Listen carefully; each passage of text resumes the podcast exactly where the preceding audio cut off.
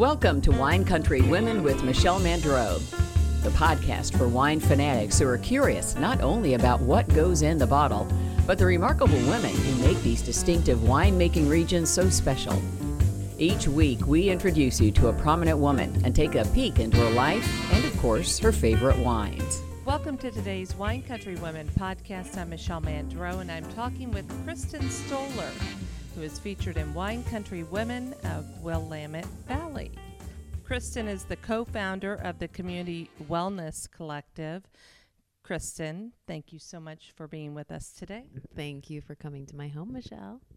I'm so excited to be here. I haven't been to your home before. You're welcome. So, we've got a lot to talk about. First and foremost, I would love for you to share your wealth of history that your family and, and you have to this community. Well, it goes back to my grandparents. Um, they came to the McMinnville area in 1974.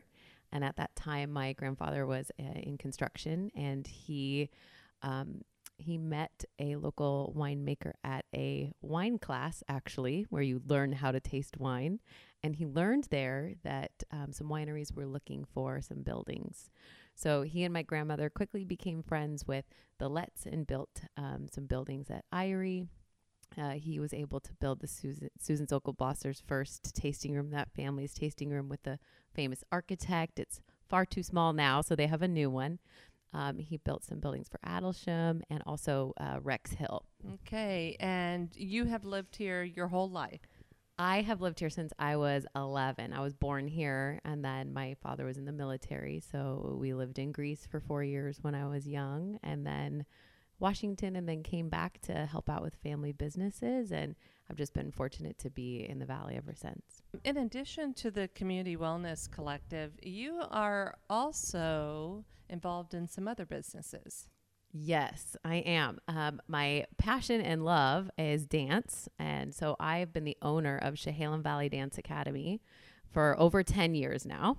Wow. Uh, crazy wild ride. Um, I have two locations, and I actually purchased it in 2009, which is just it really in the recession. It was just insane. I had two kids under the age of two at the time, but I had a dream and I had an opportunity. So now I have the two locations. I've got 18 awesome dance teaching employees, and um, I'm just so I, I, love teaching dance and choreographing. Uh, I also have a boutique dance and athletic store, both McMinnville and Newberg. And then I'm involved in a lot of local nonprofits and on the board for a lot of things that impact my business, my family, and my community. So I have to ask, in regards to the dance component, are you a dancer yourself? Yes, I, I am. I don't perform right now. I don't know why not. I, you, you have a great shape and look like you could like dance the shoes off anybody. Well, I can still do the splits and all that stuff. Okay. So um, I started dancing when I was 11, when we moved back to the community, actually. And I found a second family. I found my confidence. I found that I could become whoever I wanted to become in dance.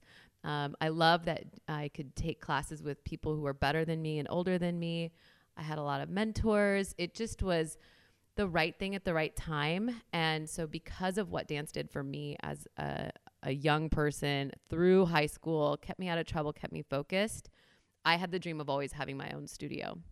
If I could if I could experience this, especially in a small community, I want to be able to provide that for other people. So that's why I went through that um, process of purchasing the studio before I was ready. I didn't go to college or any of that for business whatsoever. So the opportunity arose. I took it because ultimately my goal was still to provide an environment that empowered and educated um, kids in the valley who might not otherwise have that opportunity. So I still get down and dance a lot. Um, I used to teach six days a week, but with a family, I'm now down to about two and get to offer the opportunity to a lot of my students I raised to be instructors. And that to me is just an even better gift that they can be at home with their kids and have a great job in the evenings too.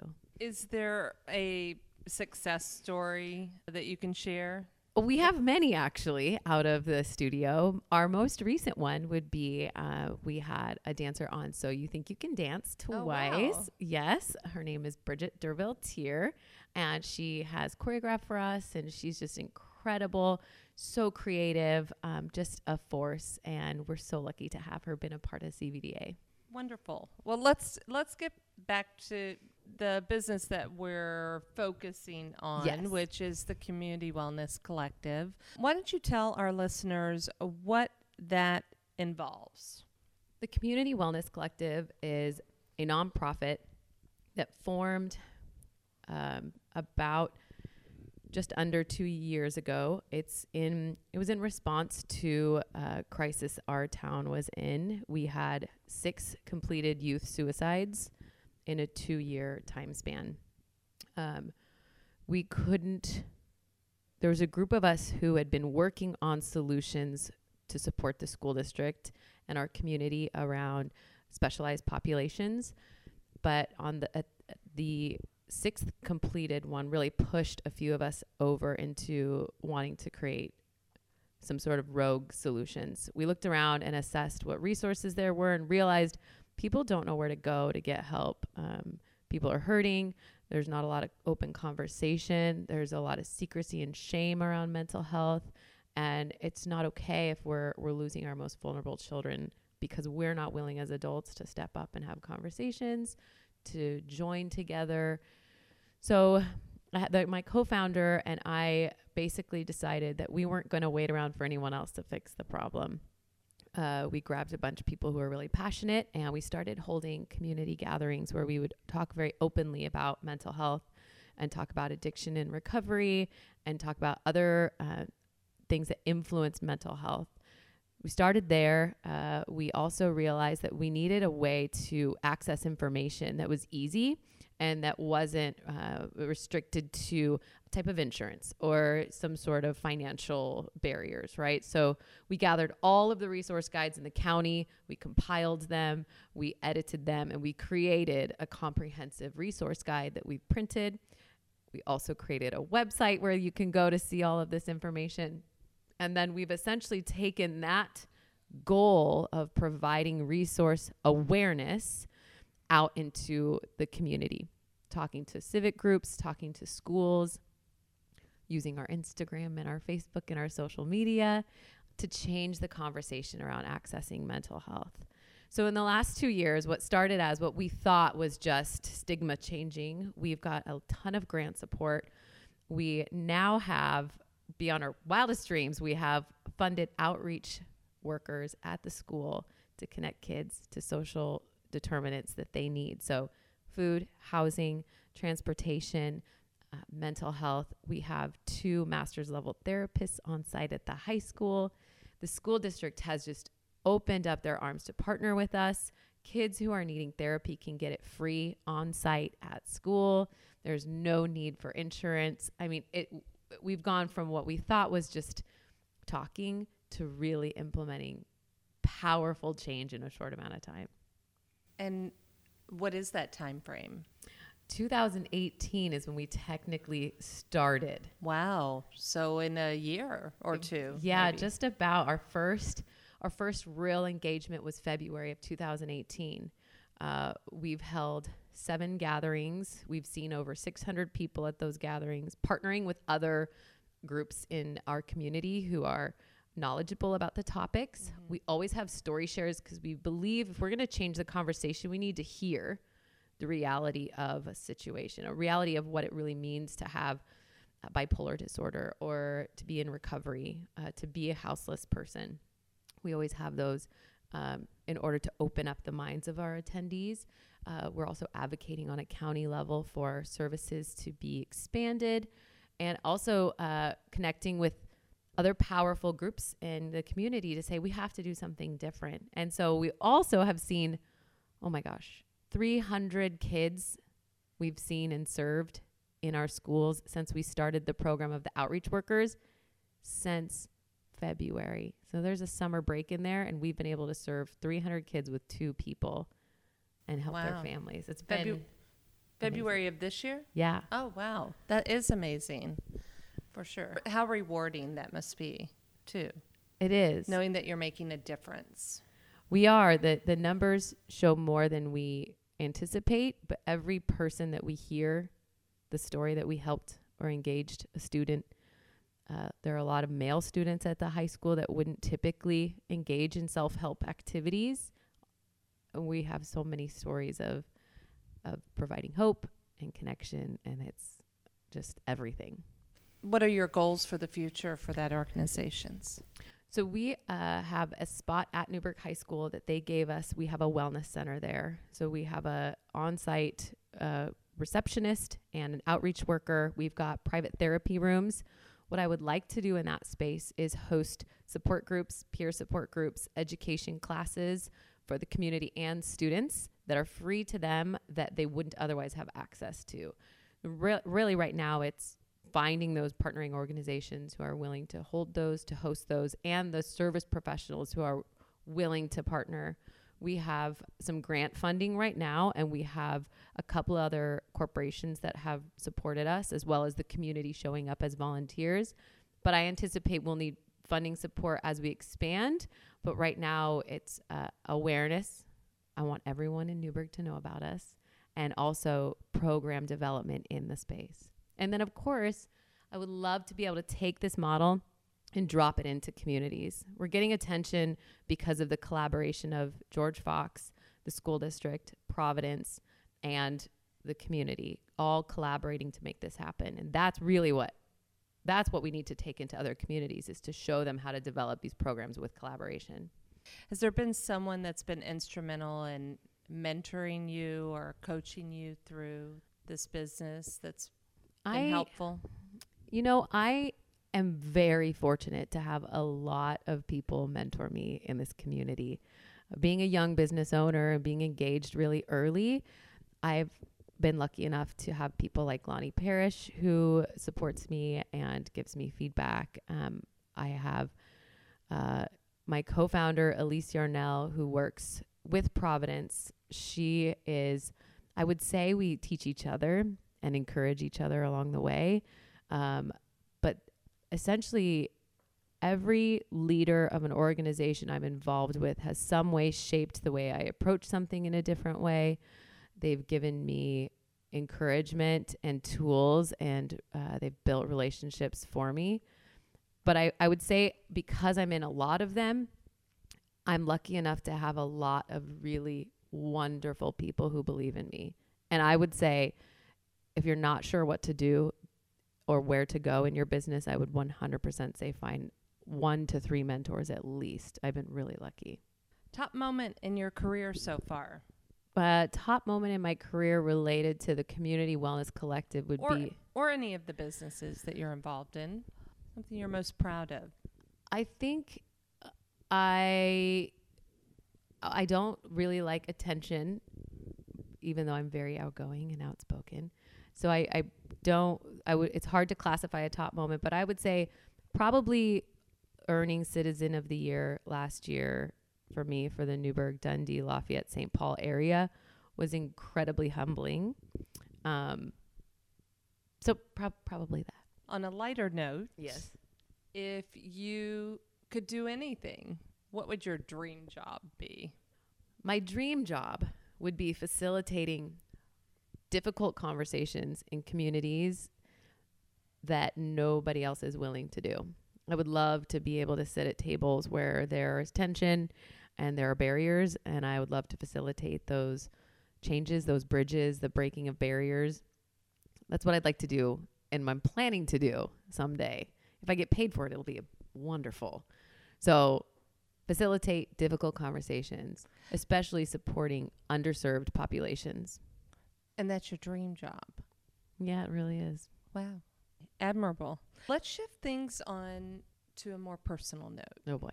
You live in the Dundee Hills. Mm-hmm. You could have lived anywhere in the Willamette Valley. How did you choose the Dundee Hills? I consider this the Dundee Hills. Yeah, I do too. Okay. Yes. um, we lived in Dundee before, and uh, one, th- two Thanksgivings ago, I I wanted to look at houses. I was like, honey, it's time. We need a few acres. Let's look. and this house popped up and we came and saw it. It was a hoarder's home. It had been neglected. It was filled with boxes everywhere. There was extra furniture. It was it but I walked in and I love I love the location. I love the people here. I'm close to really talented and passionate winemakers. I I love feeling like we can go anywhere and we can be welcome. I have a family. Oftentimes I bring my kids where we go. We live right down the road from Longlow. I love it. And then Christina being my neighbor. But the feel and the vibe here is just so magical. And I know that's silly to say, but I just love being here. I've lived in Newberg, I've lived in McMinnville, and I've lived in Dundee. But the Dundee Hills are definitely my favorite. It's a far enough away from the city to feel like I'm in my own space, but it's close enough that I can get to great food and wine like that. So, if someone took a step inside your home, mm-hmm. how would you describe it? How would you describe your decorating style and the colors and just your overall style? Well, this is a 1973 custom home. Um, I love the the large ceilings. I love the open concept. We've got the sunken living room with all the windows really highlights the trees and the valley, uh, the big oaks. Uh, very focused on like party areas. We love to host here. And then my grandmother had an art gallery when I was younger, and so I have all different kinds of art all over my walls. And uh, our I like to have custom pieces in the home but ultimately somewhere that anyone and everyone could be and feel comfortable. Is there a hobby that you have? A hobby. My husband and I love to cook together mm-hmm. and we love to go to concerts. So those are the two things that we do if we have time and we we love to try new things, go to restaurants, etc. I would say that I don't really like to do anything by myself. So I prefer to do things with friends or with my husband. Last concert you saw? Jason Mraz and he was at the Arlene Schnitzer, and it was last Friday. Okay. what does he play? He's he's a I'm not familiar. he's a singer songwriter. Okay. And he actually has an avocado farm in California. Oh. And his mission and message is love and um, supporting women and oh fabulous. I just love it. My husband and I both just love his music. Check him out. I will. Is there anything that people might be surprised to learn about you? Oh my. Something in your past, uh, you have a hidden talent. Um, I I think surprised to know my my family had an independent rock and roll label when I was younger in in middle school and high school. And so as I got older I did a lot of work for the bands. I got to tour manage and travel around with rock and roll bands and sell merch and do that kind of thing. So that that something people might not know about me. Any bands we might know Probably not, but Floater is one. They're for, they're local. It's more rock, um, independent rock type of stuff, like West Coast touring, that type of thing. So that is probably and the first job I wanted to have when I was a, a young human, probably like eight or nine, is I wanted to be a secret agent. And I don't think many people know that about me. Wasn't that your dream job? Maybe it will be one day. so I have to ask, why? Why did you want to be a secret agent? What?